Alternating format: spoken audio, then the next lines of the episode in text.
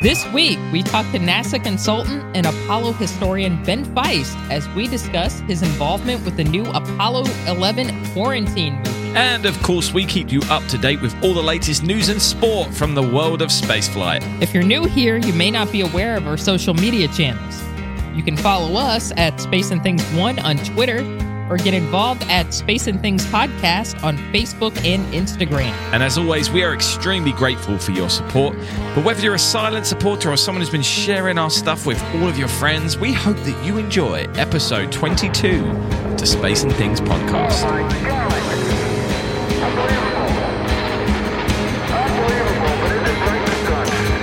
You're listening to the Space and Things podcast with Emily Carney and Dave Giles. I'm Emily Carney. And I'm Dave Giles, and welcome to episode 22 of our podcast.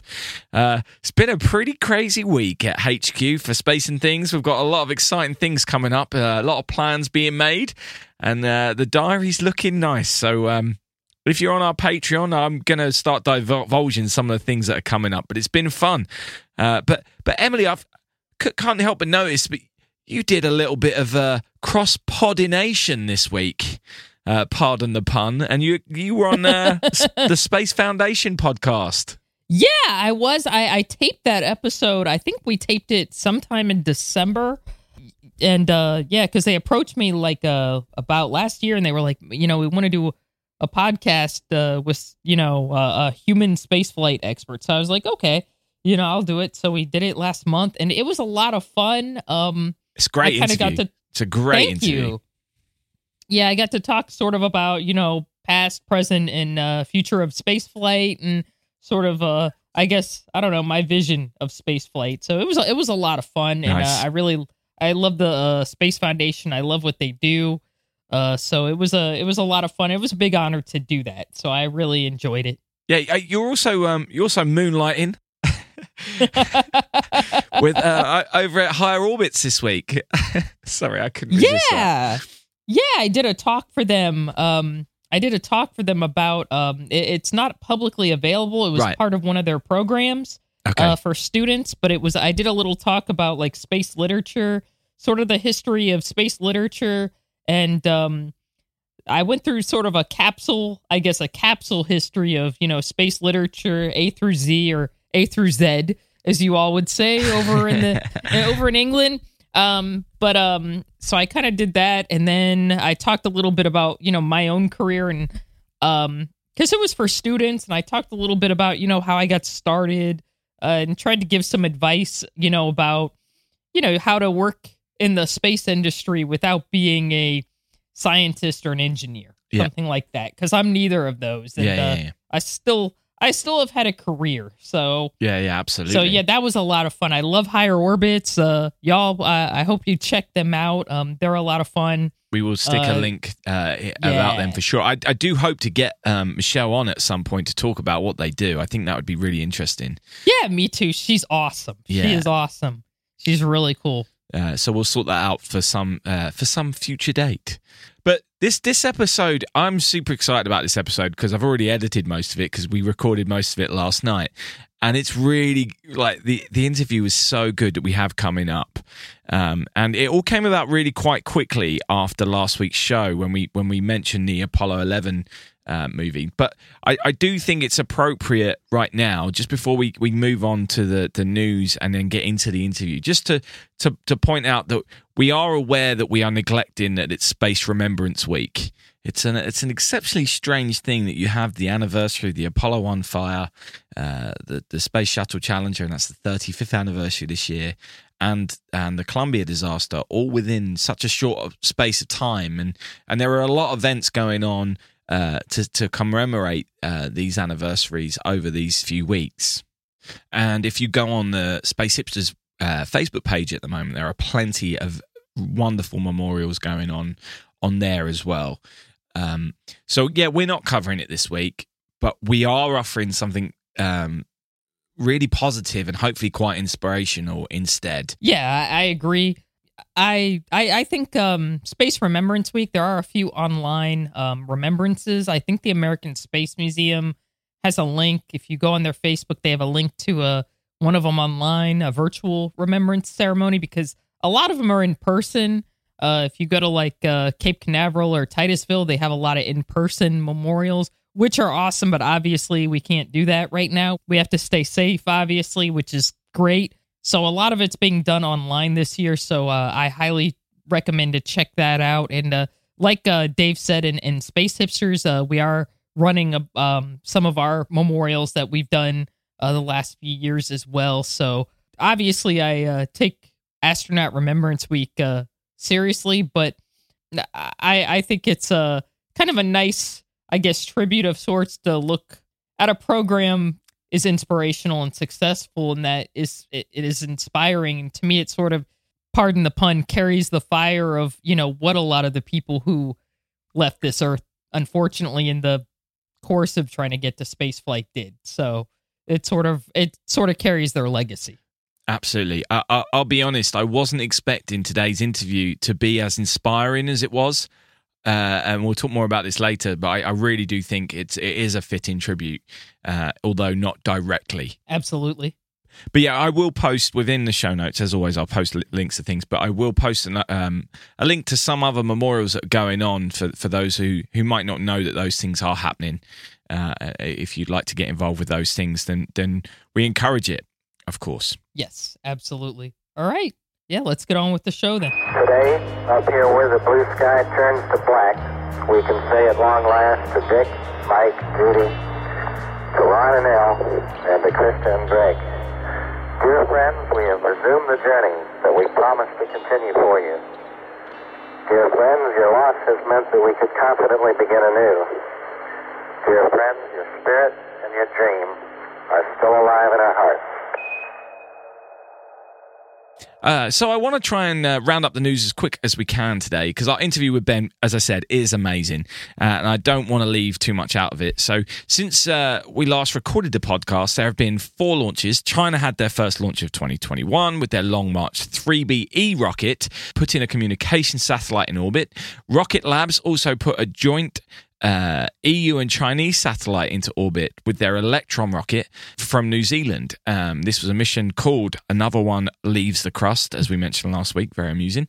And uh, SpaceX had two launches from the Space Coast in Florida of their Falcon 9 rocket. Uh, the first one uh, was on the 20th of January and put 60 more Starlink satellites into orbit. And it was also the first time that the first stage of that rocket had been used eight times, which is pretty incredible. And the second one was on the 24th of January and it delivered a record 143 small satellites into orbit for a variety of countries and companies. So it's certainly getting crowded up there. Uh, but I, again, I will post uh, information in the notes. This might not seem uh, that big of a news story, but it's been quite sad to see that NASA has started to demolish one of uh, the old mobile launch platforms, MLP 2. It's a huge historical piece which was involved in 51 different Apollo and shuttle missions. Uh, with no customers in need of its services anymore, NASA has decided it can't justify how much space it takes up and doesn't see enough value in it as a tourist attraction to keep it. Yeah, it's, it's pretty sad that those images of it being broken up aren't aren't particularly nice. It's quite an iconic thing that, and uh, yeah, has a place in history for sure. Yeah, I wonder if anything's well. That maybe be something for another episode. absolutely, absolutely. Um, so, Joe Biden has decided to share the Oval Office with a large piece of moon rock which was collected on the Apollo 17 mission. There is a lot of talk online about the future of NASA under the new administration, with no mention of the Artemis program in any speeches so far. So, this gesture of having the rock in the office is either to put us off the scent or to indicate a seriousness of going back to the moon. Who knows? But Jim Bridenstine has officially left his role as NASA chief, with the job of acting administrator going to the agency's associate administrator, Steve Jurczyk. Jurczyk. Steve Jurczyk. until the role is permanently filled. Uh, it is one of 34 acting leader roles which need to be finalized by the new administration. So let's hope that we do see some movement on this soon, uh, that we get someone permanently in place, as we spoke about last week. Um, because although the private enterprise of spaceflight is doing well, in my opinion, NASA has a huge leading role to be played in global space flight endeavors. Speaking of uh, global spaceflight, Dawn Aerospace aims to launch New Zealand's first space plane from a standard airport. The Mark II Aurora uh, space plane has been given approval from the New Zealand Civil Aviation Authority to fly suborbital missions from this airport, but we've not been told which one. Uh, normally, these kinds of planes are launched in very isolated locations to avoid disruptions to normal air traffic, but this could be an interesting uh, development and yet another aerospace company that we need to keep on our radar. Absolutely. And finally, there will be an EVA, which stands for Extravehicular Activity, uh, which is a fancy term for a spacewalk, on the ISS this week, the International Space Station. Astronauts Michael Hopkins and Victor Glover will spend six to seven hours outside of the station to install the Airbus Bartolomeo platform.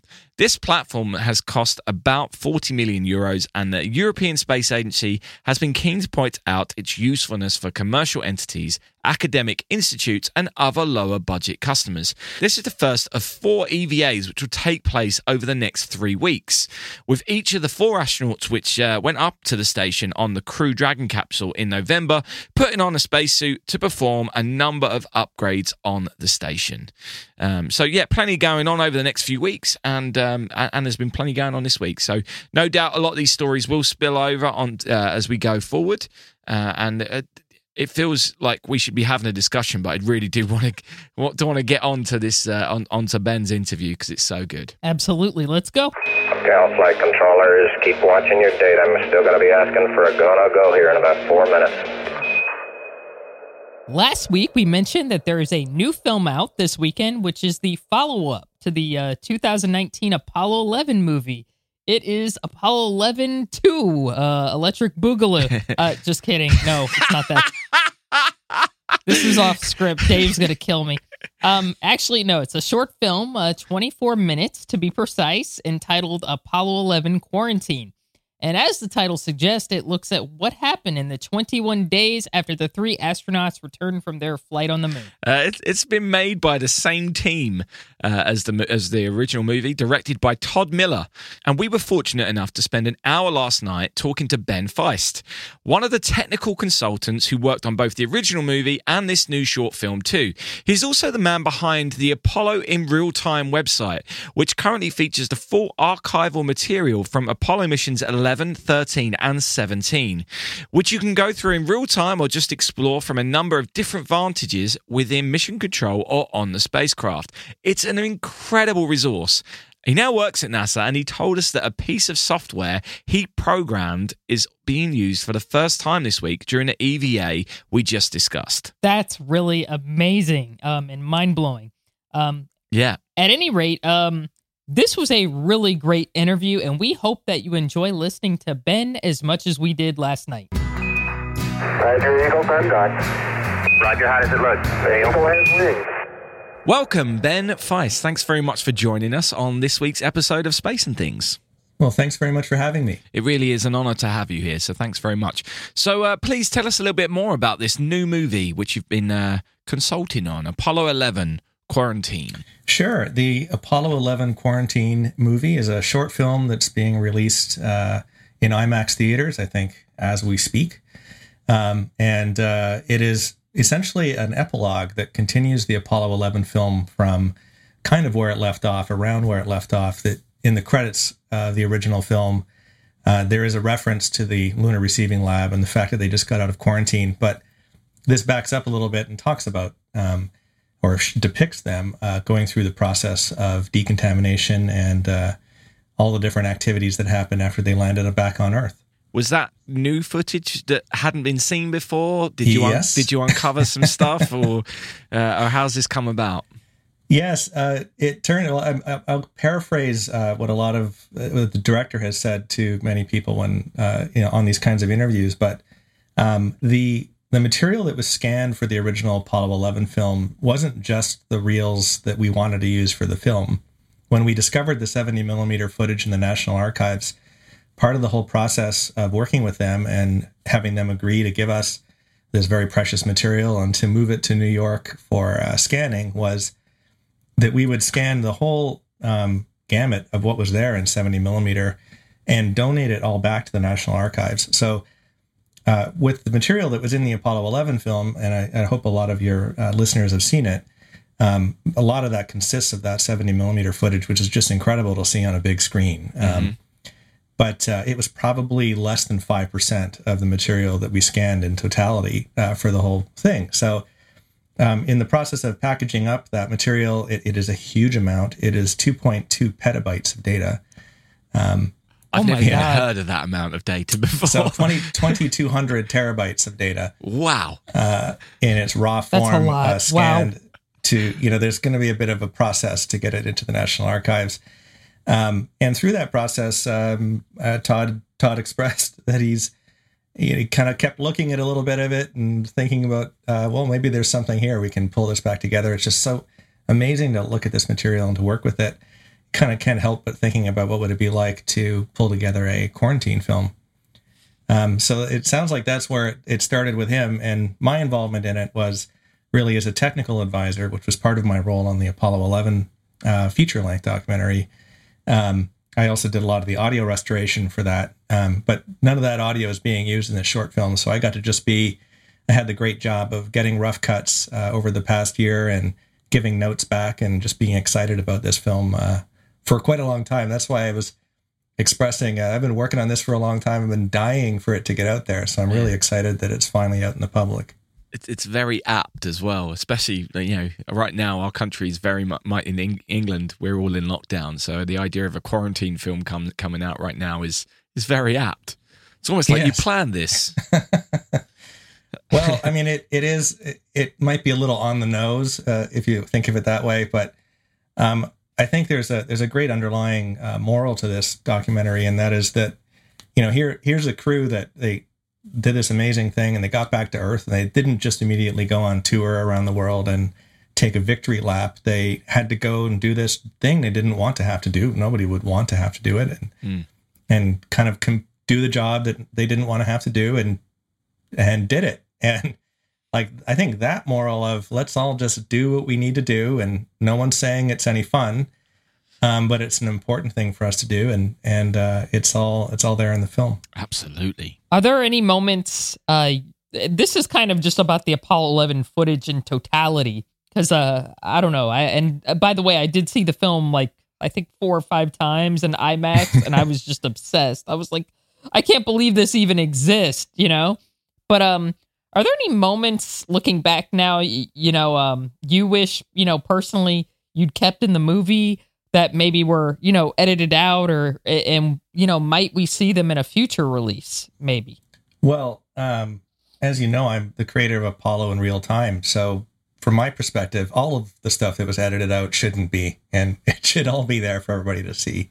I, that's why I'm really excited about this uh, National Archives um, part of the process is that this material is going to be there for future filmmakers if they want to use, but also for people that just want to look at what exists of our documentation of what happened. Mm. Um, will all be there. It doesn't have to necessarily be wrapped into a film uh, for you to go to the theater to look at. Um, and that was a little bit of the idea around Apollo in real time. It was like unediting a mission and undocumenting it into a just raw material playing back but you know, the, as the technical advisor in the film, I was always pulling on the historical accuracy end of the rope, and and you know, Todd was also uh, very interested in historical accuracy, but he also had a role to play in making sure that this was something that people would want to sit and watch in a theater. You know, mm. um, and ebbs and flows of how that's supposed to work emotionally in a theater is is an expectation audiences arrive with that you don't necessarily even think about.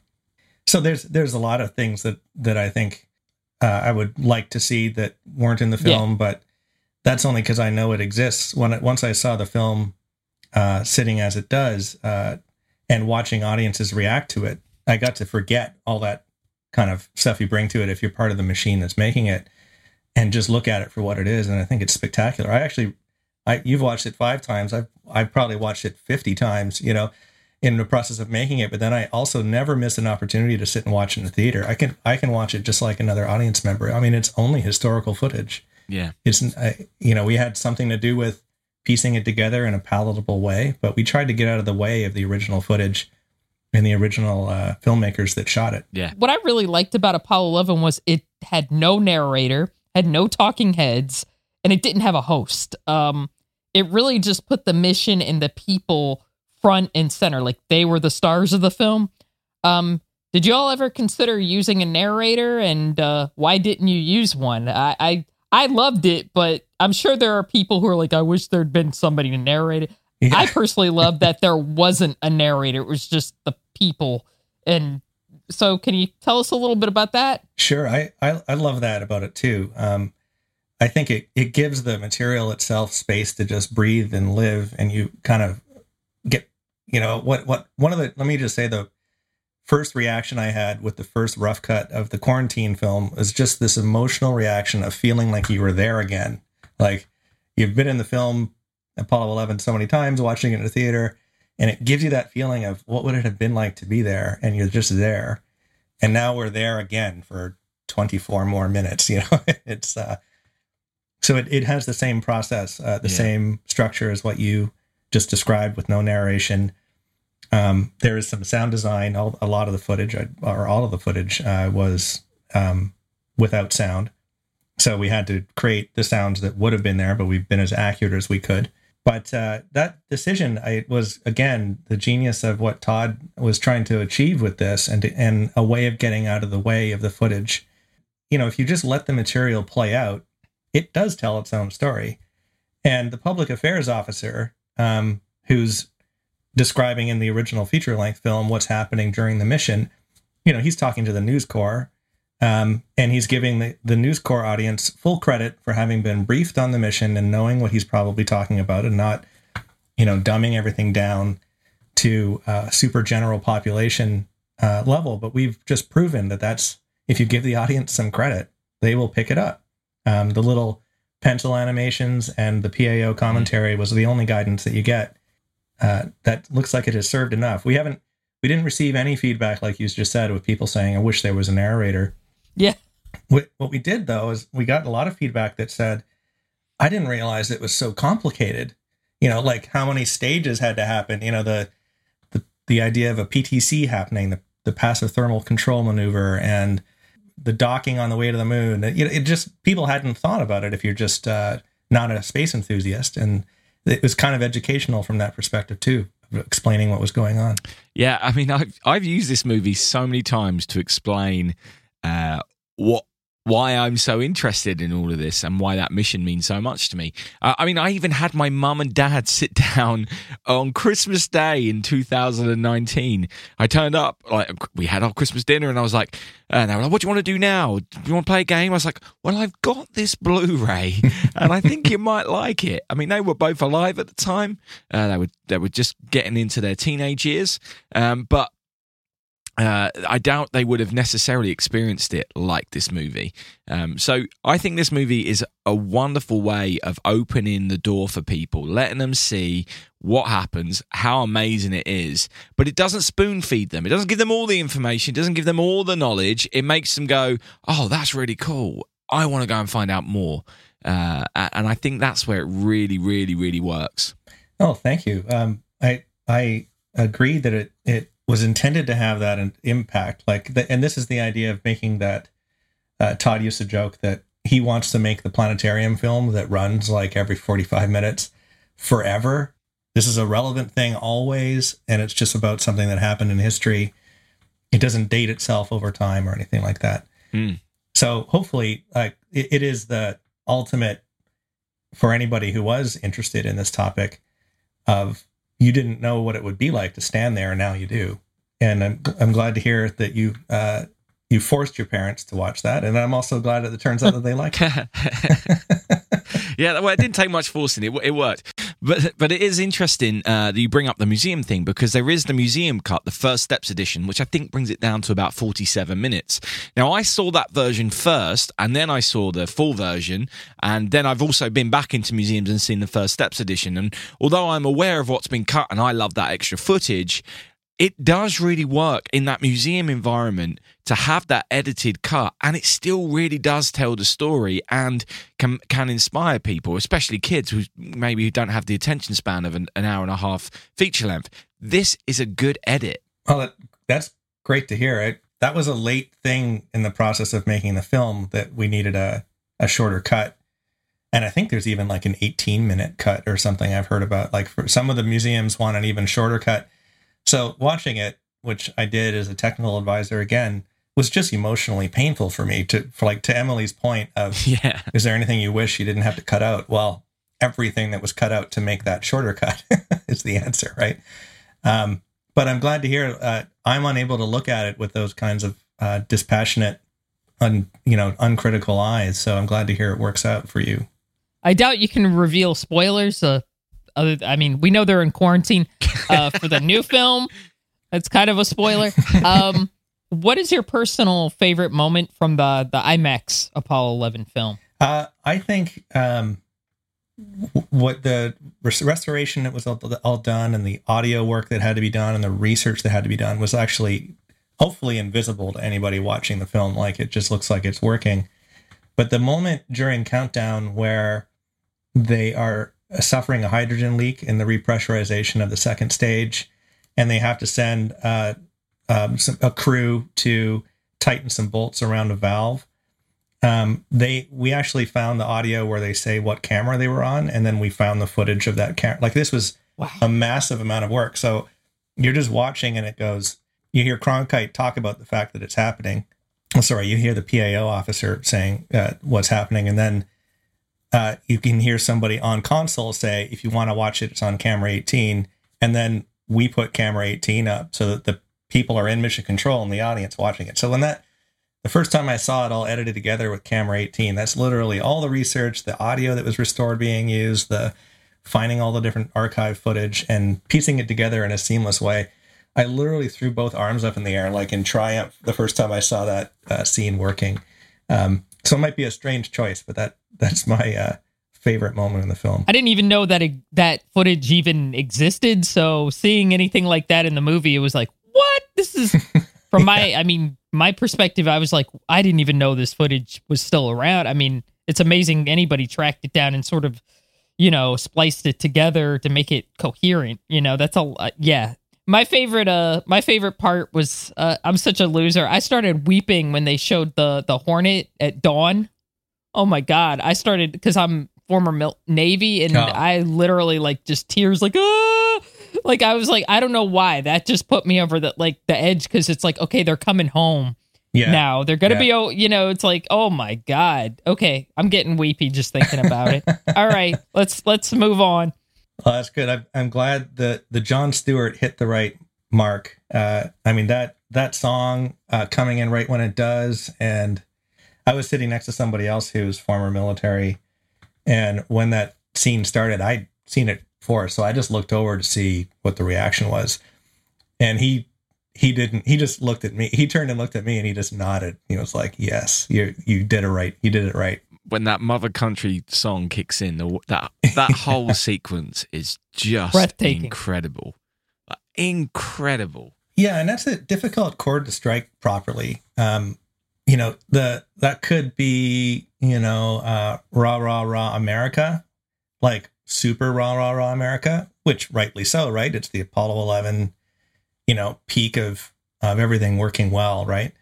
Um, but it, it is the right and his and the lyrics of the song are actually very not rah rah rah America No, they're not. Yeah, but it's Hmm. you know this was this was a recording that was on board they were listening to um and uh, we actually even found um john stewart's widow to talk to her about this whole thing and she didn't know and he didn't know that his song ha- was even on board during apollo 11 um so this is all like a really excellent um connecting of everything together to make that happen. Wow. Wow. Radio world, hold on to your hat. I'm going to turn you upside down. Well, I for one am very excited about the new film, and uh, I can't wait to watch it. Yeah, this is funny. It's like we- we're discussing a film and you haven't seen it yet, but No. uh, so I can say anything about it. You don't know if I'm telling the truth. exactly. Yeah. Exactly. Um, Ben, I want to I want to take you back because um, you're you've got a tech background, uh, and That's right. then Apollo 17 real time was was your breakthrough into it, my understanding. Correct Yes. me if I'm wrong. Was your that's correct. breakthrough into the space world? Um, clearly, you must have been into it like we are beforehand. Otherwise, you would never have done that. Has this always been a massive thing, or did you just happen to find Apollo 17 stuff, or be like, I want to know more about Apollo 17. I'm going to use my tech stuff and acknowledge and and make something. And then at what point did you go, oh my god, what have I got myself in, into? And now you work for NASA. So uh, tell us a little bit more about how you go from doing Apollo in real time to working for NASA, because that just seems incredible. No, thank you. Uh, yeah, I'm happy to talk about it. It's it's uh, it's a little bit of the second thing that you said, in that um, I didn't really know what I was getting myself into. Um, I mean, I was a space enthusiast, but I wasn't going to you know Space Fest. I wasn't collecting autographs. I wasn't you know. There's a level of space enthusiast that I wasn't. Um, you know, like a Star Trek fan who really likes the show but has never gone to a convention, right? Um, I think the Apollo 13 movie probably really cemented it for me It- when that came out. Uh, before that, I knew it was cool, but I, you know, I'm a shuttle generation person. Hmm. Um, and, uh, but that, yeah, I think the Apollo 13 film really made me realize how great it is. And then from the Earth to the Moon after that. Yes. Then when in about 1999 or so, I came across the Apollo Lunar Surface Journal on dial-up internet, which I'm sure you you've seen. It's still there I still use it. yeah is this like you know original piece of the internet constantly updated but the technology on it is like you know blue white background times new roman font blue underline if it's a hyperlink um, but it contains all of the transcripts of what people said when they were on the surface of the moon which you know it i'm an internet person in that i build things on the internet and i've been thinking about how to build things on the internet since about 1996 when I had a dial up modem deliver me the words that they said to each other in detail on the moon, it was like one of those moments of the information age working. And I just kind of went, this is the richest content I've ever, I didn't even imagine that this would be available. And then I immediately thought, wow, this would make a really wicked multimedia application like a CD ROM or something, which was what you did back then because, Yeah. you know, it was dial up world. And I kind of had that idea in the back of my head for all those years. And I had a million excuses to myself as to why I'm not starting to try to tackle that. I mean, I knew it was really huge. The technologies weren't really there yet. And I'd go, oh, that sounds hard. And then not thinking about it again. Like, you know, this, this would pop into my head every six months or so. This is not like I was obsessing over it for all this time. And then in about 2009, I actually did start. Um, maybe I could at least uh, contribute um, some of my efforts to complete the Apollo 17 record, which was not completed on the Apollo Flight Journal. And I thought maybe I could use my computer science background to work with this material and come up with an automated way to to fix this uh, bad missing data for Apollo 17. And then I was too far in to stop when I realized there was no automated way to do that. It was a manual effort. It was going to take me six years. It- but it was such, like to your point, such rich material and so interesting that you know if you work on a hobby like that for too long you can go a bit cross-eyed and just go forget it i'm getting overwhelmed i'll never finish but it's not a it's a hobby it's not a job you don't have a deadline so every time i'd feel like that i just wouldn't work on it for a little while and then Yeah. you know it, it would creep back in like oh what was that last thing that was bugging me that i couldn't figure out and i'm interested in it again and working on it and no one knew what i was doing which was really liberating This is crazy. So it was literally just a hobby, and you go on and you launch the Apollo 17 in real time website, uh, and, and then eventually you, you go on to do 11 and 13. So how, how did that come about? You know, how did how did it pick up momentum to to to get to that point? working on the 17 thing. I put that out in 2015. Um, Todd Miller called me and said, I'm making a short film about 17 and I came across your amazing website. Oh my God. Can you direct me to uh, where I can find the archival material? And then I introduced him to Stephen Slater, who's the archive producer for the films now. so that was amazing. It was like, wow, somebody actually reached out to me that's interested in this stuff. And, you know, he'd call me and go, I'm really sorry to bug you again. And I like, are you kidding me? This is my favorite topic. Uh, Yeah. I'll talk to you for as long as you want. And in 20, so 2015, I put it out, you know, I, my only thing I could think of to do with it is to try to submit it for some online awards, which it did not win. You know, it was like, I don't know, what do you do after you put something on the internet? Yeah. um, and it was just kind of over and fizzling. Like, frankly, it was like, okay. And then I thought I should probably come up with something to do for the 2016 anniversary of Apollo 17. And right around the time I was thinking about that, um, Noah Petro, who's the chief project scientist of the Lunar Reconnaissance Orbiter at Goddard Space Flight Center, uh, emailed me out of the blue. And it was like the first email I got with an at nasa.gov at the end of the email. You know, he was like, hey, uh, really great website. I think it's fantastic. And, you know, I just noticed you might have a mistake in the transcript here. You, you say it's Gene talking when it's really Jack. And I was like, it's full of those kinds of mistakes, by the way. So I was like, thank you very much. I'll fix it right away. And by the way, you're from NASA. That's amazing. I haven't heard from anybody. And we struck up a friendship. We started jumping on phone calls and getting to know each other until eventually I said to him, Hey, I'm thinking of what to do for next uh, anniversary. Uh, you're the Lunar Reconnaissance Orbiter. Like, is there, are there any photographs or anything of where they landed? Like, I hadn't even looked online. I just asked Noah. He started laughing and said, like, that's literally my job. he gave me huge amounts of data, uh, like 3D models of the surface and like high resolution data where you can see the footprints on the surface. And I was like, oh my, Oh my God, now I have to do something with this because, you know, NASA gave it to me. I can't just sit on it now. I have to do something. Over that summer, rendered, I decided to render out where the rover was driving. So um, on all the different stations and rover traverses, as they're called, um, they turned off the television cameras because the antenna would be bouncing around when they were driving and there'd be no no image on earth anyway. So save the battery let the transmitter cool turn it off.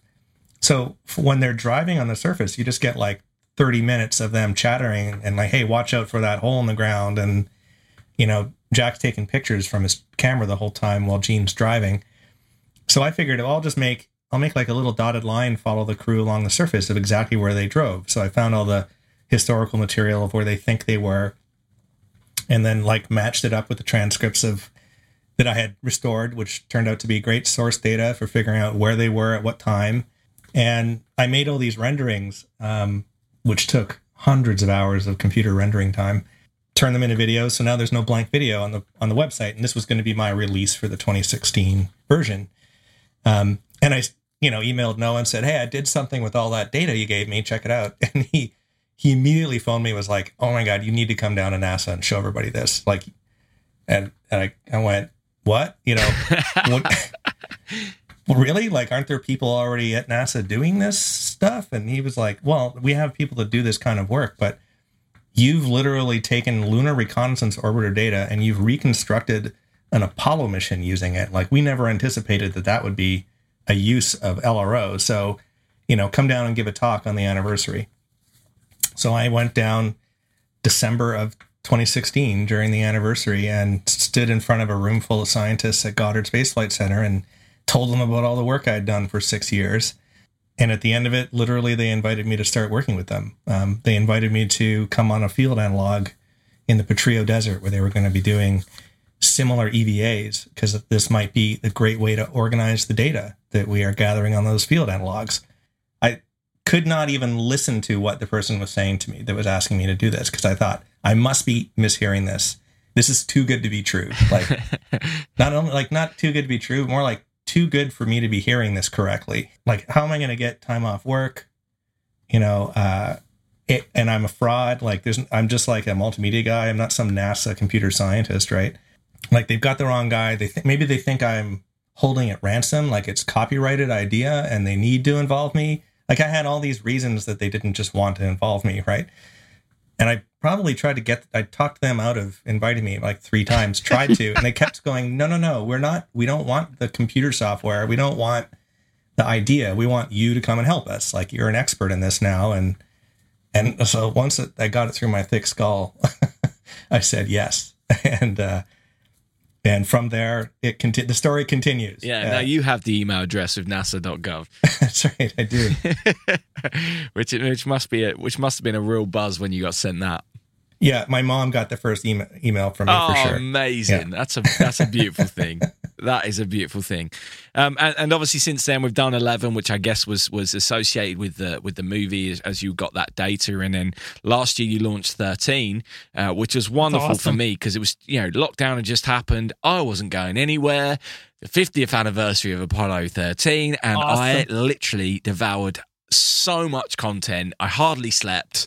It was just wonderful. So I, I I know it's taken a less amount of time each time. Obviously, you've had a few more people help Yeah. you for thirteen. Are you planning on doing the remaining missions, or are you passing that mantle on to someone else now? Uh, no, there's definitely plans to do it, but you know, you can't plan in the traditional sense these things. They're so big and they require like if you were to Yeah. pay everybody to do it, it would cost millions of dollars in hours, Mhm. right? Yeah, Um, so what it winds up being is uh, a bit of an archival search where you're figuring out what is the source material that we have to work with. And we got really lucky on 13, which is like a funny phrase, but um, in that the the audio for 13 had been digitized already by the National Science Foundation for the mission control audio. And it was in bad shape. It needed to be restored in the same way that I had restored the Apollo 11 audio. Um, but also the uh, air to ground audio was the was recorded with time code next to it, um, and it's the only mission that had time code recorded next to it. All of the others were not recorded on the same tape Okay. format. So I've been looking everywhere, like, please tell me the remaining missions also have this, and it's like, nope.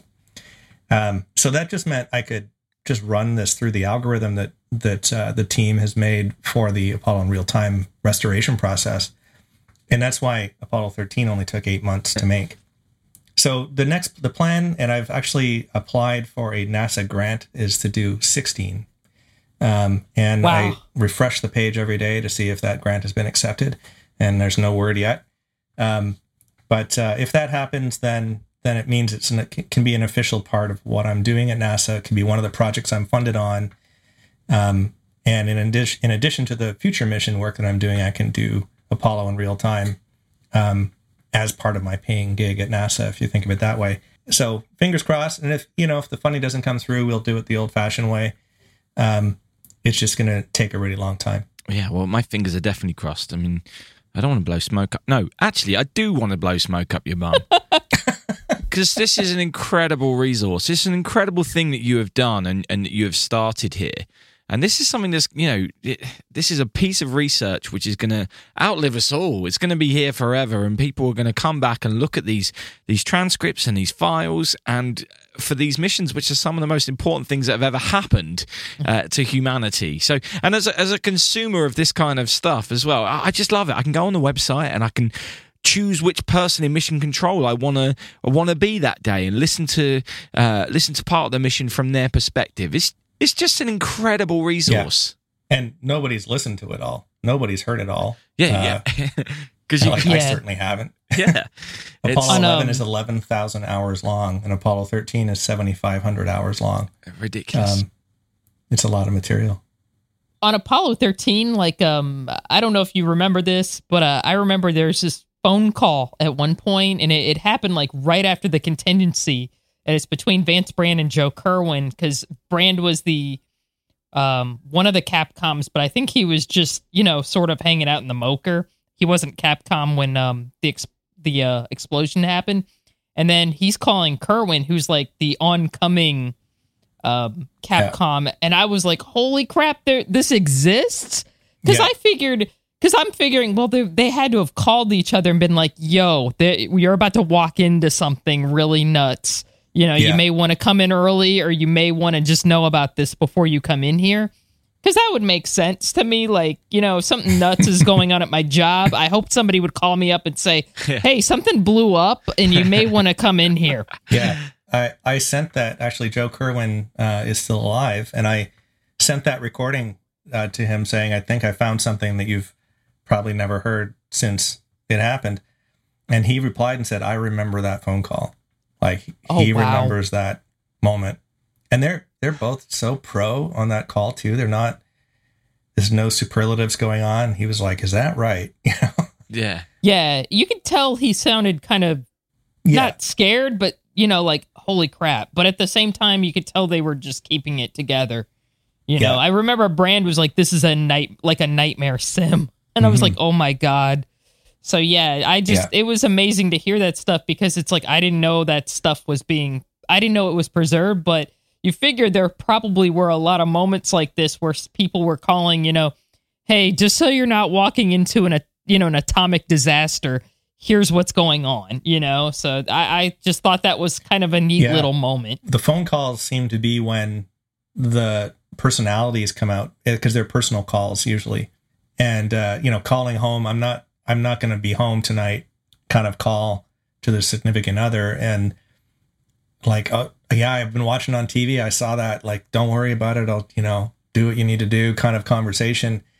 And you know even even though everybody's being really human in those moments they were still like really solid people that were that were not like there were no tempers flashing. It was really amazing to see. Like this could have been if you think about it here we are unveiling uh 7500 hours of apollo 13 audio that no one's ever heard.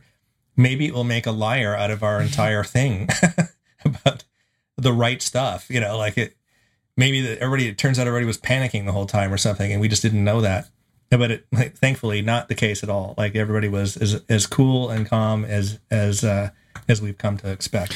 Yeah, I stayed up uh, late to listen to the the moment when the explosion happened during the 50th anniversary last year, whilst on, the website, and I couldn't believe how calm everyone was in those hours afterwards. It was incredible. the shift that was on was at the end of their shift when the explosion happened and they're all tired. You know they're in a this can't be right kind of mode. Like they're they're reacting and reacting and reacting. But by the time the next shift came on which was Glynn Lunney's shift it was this happened. Yeah. and by all accounts he showed up and was faster and and like more pointed and driving everybody. He was like fast quicker than everybody else in the room. And it was it's like one of those moments where you watch somebody at the peak of human achievement and listening to Glynn Lunney on that shift is the most inspiring thing. Absolutely. uh, listening to Glynn uh, do that work was is is my uh, special thing that is i think everybody should listen to Absolutely. Oh, yeah. um, I, w- I wanted to mention as well that uh, there's an attempt to try to track some of these uh, gems, like these little moments that happen, um, like phone calls to uh, spouses and things like that. There's a forum that's a companion to the Apollo in Real Time website. That if you go there, you'll you'll see. Uh, you know, I think it's only probably uh, thirty or forty different. Um, actually, for thirteen, it might be more, be more like a hundred different um, little interesting moments with some commentary about it. Uh, you know, like hearing somebody getting in trouble, um, uh, hearing somebody then later apologizing, like it's that kind of thing. Uh, that's kind of an important part of unwinding uh, what this re- what these recordings can teach you about how things worked, um, beyond them just being really uh, amazing portals into history. Yeah, so if you come across something there's a good chance you're the first person to have ever heard that. So save the link and throw it in the forum so other you know, it doesn't matter if it's a duplicate of another, just yeah. talk about it. Because otherwise, you know, it'll just be a needle in a haystack for someone else to find later. That really is great and so important. Uh, now, we won't keep you for too much longer, uh, but we have a Patreon page, and our top tier patrons, Patreons, uh, get to ask questions of our guest. And this Oh, time, great. round two of them uh, sent us a uh, question. Uh, David Cuniff asks Of all the preparations that NASA made prior to the launch of Apollo 11, what is the biggest lesson learned from the mission that was subsequently applied to later missions? Oh, that's a good question. Um, I think it, it had to do with uh, definitely all the systems that were being used after landing um, and on EVA. They had a lot of contingency. Um, they had mobility questions. Basically, can you stick to a timeline when you're on the surface of the moon? That was a great big giant black question mark. Like it, if you think about 11, it was about a survival mission. Like it was kind of, can you get on the surface and off safely? We've done everything up to that. We've never done the surface part. Um, so any any moment they were on the on the surface, there everybody was just staring at all the all the charts and like you know some pressure valve went too high on the lunar module and they'd be running back inside and leaving pronto. Yeah. I, I think another one that's that really comes to mind is they had um, some uncertainty in the orbit on lunar orbit uh, before descent and landing, which caused a huge error in the landing ellipse. Um, so they not only because they were being sent into a very rocky area, and then Neil had to take famously take over and fly horizontally before landing, but they were already way off. They were already uh, way early, uh, passing all their landmarks m- many seconds early, and they knew they were going to be landing very long. And all the post mission debriefing and everything, they figured out there was still some air left in the airlock when they separated from the command module, and it gave them a little extra few feet per second boost that lasted like over the course of two orbits before they started descent and landing. That put them in a very different place at the start time Mm. of descent and landing, which then made all their landmarks come by early.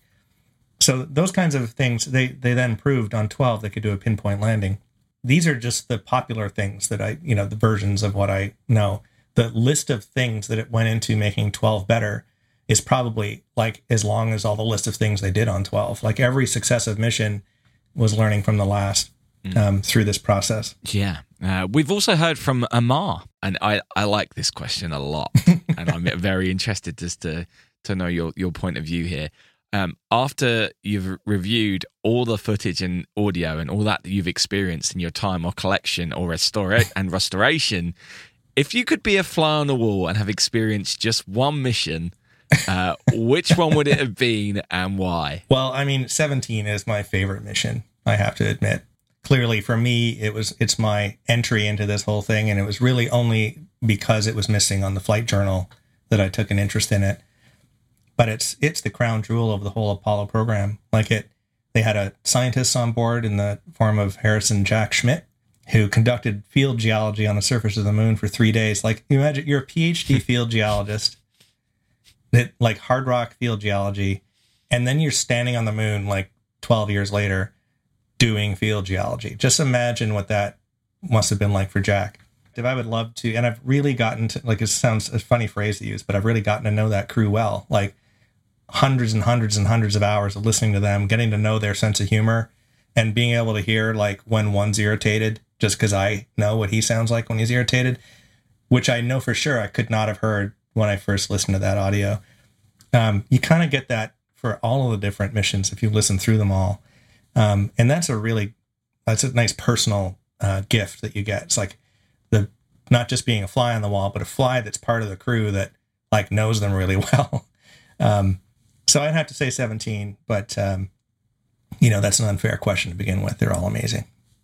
Thank you for giving us uh, your time tonight.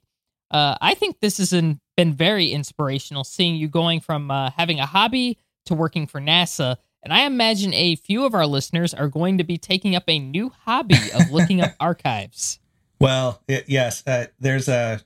I'm I'm very hesitant to say you know fo- uh, follow your dreams and good things will happen or anything like that. This was, I always reflect back that this was really about unwinding after work and not about some ulterior motive that was going to get me noticed in some way. That's, um, I mean, I'm feel very thankful that that did happen, but uh, I think the bigger thing is just don't forget to spend time working on things for yourself Mm. and not only for your employer. Absolutely. Uh, a, a friend of mine says if you do something for the right reasons, good things happen. And uh, Absolutely. I, I definitely feel like what you were doing was for the right reasons. Yeah, thank you so much for, for joining us. Thank well, you. thank you. It's my pleasure. This is Gene, and I'm on the surface. And as I take these last steps from the surface, we leave as we came, and God willing, as we shall return.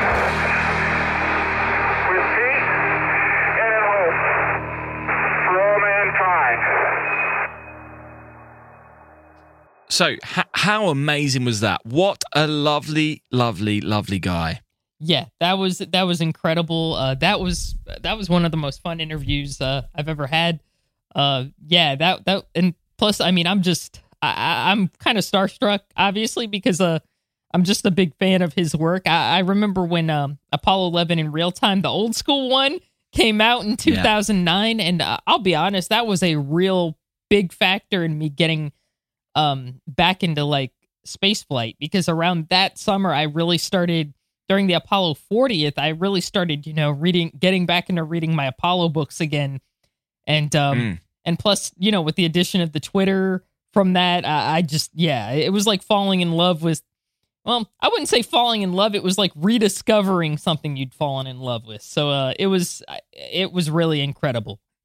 Absolutely, absolutely. Uh, th- th- those Twitter accounts that were set up for for the 40th that were were just amazing, and, and seeing the mission control react with the with the with the spacecraft so it was was it was a very clever thing they did there, and and uh, and, and Ben's work since since then uh, has been incredible, uh, and and all the stuff he did for the Apollo 17 in real time.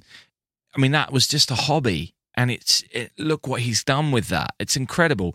So that, he he mentioned within the interview that there was a movie, a short film that the Apollo 11 team, um, the team that made the Apollo 11 film, started on, and this was uh, Apollo 17: Last Steps. Now, I'd not heard of this, and that annoyed me because I thought I'd done a lot of research about Apollo 17 and what was online. I generally had never heard of this thing, and I found the link on Vimeo afterwards, after the interview, and I sent it to you, Emily how incredible is that short film? It's a beautiful film. Uh, the only thing I didn't like about it was I wanted more. Yeah. I'll be real. I wanted like 10 times more than that. I was like, oh my God, this is amazing, you know? Because I mean, uh, it was just, oh wow. I'd never seen a lot of that stuff, you know, or I'd never seen it in, um, I'd never seen it that cleaned up. So I was just like, yeah, the only criticism I have of it was it wasn't long enough. Not not Yeah, enough. Give, give us more. Give us, give more. We want like a two-hour version of that. You know? Absolutely. I, I said to you last night when we were watching it, I was, I want them to do every mission. Yeah. because uh, the same way I want him to do Ben to do every mission of the archives. These these shorts or, or proper movies, if we can get them, of all of this stuff would be incredible because they just make it come alive. You know, for somebody like me who really was not alive, I mean, totally was not alive during that time. I mean, um, yeah, I, I, just watching that, it was like you know, I didn't experience this, but you feel like you were still there in some way because it's so cleaned up. It's so the only thing that's a little kind of like out of place is the the fashions and stuff, you know, especially Yeah. from the Apollo 17 one, but uh things are getting a little 70s in there, but um yeah, they were little little loud shirts and then that one. But um Yeah, and some absolutely. mutton chops. But other than that, I mean, you feel like you're completely like, okay, this could fit in now. You're you feel like you are blessed enough to be there, which is incredible. Yeah. Um, so that that really was a great interview, and, and thank you, Ben, for, for giving us your time. Um, in terms of the distribution of uh, the new film, it's um, it's going to be available this weekend. It's getting a limited IMAX release. So if you have an IMAX theater near you, check the listings. Although obviously, take care it, with with uh, with what you're doing outside and all those kind of things. But hopefully, your local IMAX will have taken precautions anyway, uh, so you can watch that safely. Annoyingly, we don't yet know when and how it's going to end up online uh, or for purchase for those of you who can't get to to IMAX. Um, but once we know that, we will let people know. All right. And of course, we will put links to uh, Ben's social media and websites within the show notes. Uh, but if, if you haven't seen the Apollo 11 movie or you haven't visited Apollo in Real Time website, you really are missing out. Uh, and we did, of course, talk for much longer than you've heard in this episode. I, I chopped a fair bit out uh, just for time reasons. And we discussed the soundtrack of the movie and Ben's role in restoring a mis- uh, the Apollo mission control room. I had to take all of that out. And that's fascinating. He had a, I mean, that was really amazing. Yeah, but fear not. You can watch the full interview over on our Patreon page. Uh, if you are one of our lovely subscribers over there, I really do recommend you head over there to patreon.com forward slash space and things to find out more. Uh, of course, you can you can join in there as well. Yeah, um, not trying to be pushy, but uh, it, I mean, of course, we we'd love it if you just listen to us, you know. But um, if you go to Patreon this year, uh, you guys are gonna get you're you guys really are in for a treat. Um, we've got some pretty incredible interviews lined up for the coming months, and you can find out in advance who they are. Uh, give us some questions to ask and watch the full unedited interviews just by signing up. Uh, so please, please do check that out. We do highly recommend it, and it's not just you know lip service. There, there's some good stuff coming up. Yeah, it's uh, my email. I, I can't believe the people I've been emailing this week. It's been uh, it's been mind blowing. Yeah. absolutely. we mind got yeah. I'm seeing some of the. I mean, I, I don't want to sound braggy, but you know, um, we got some pretty good names coming up that uh, and we're gonna have some pretty awesome interviews. So uh, yeah, y'all are in for a treat, and we got a good year coming up, so it's gonna be pretty cool. And of course, we couldn't have done that without what without you people listening in the first place. So thank you, thank you very much for that. This is all we have time for this week, and we hope that you uh, you've enjoyed this podcast and uh, and our interview with Ben. Uh, and thanks to everyone who has. I know we sound like a broken record here, but really do thank you for for your support of the show, and to those who who hit that share button. It really is important. Yes, um, thank you so much to all of you for listening, but please remember in space, no one can hear you beam. Space and Things has been brought to you by And Things Productions.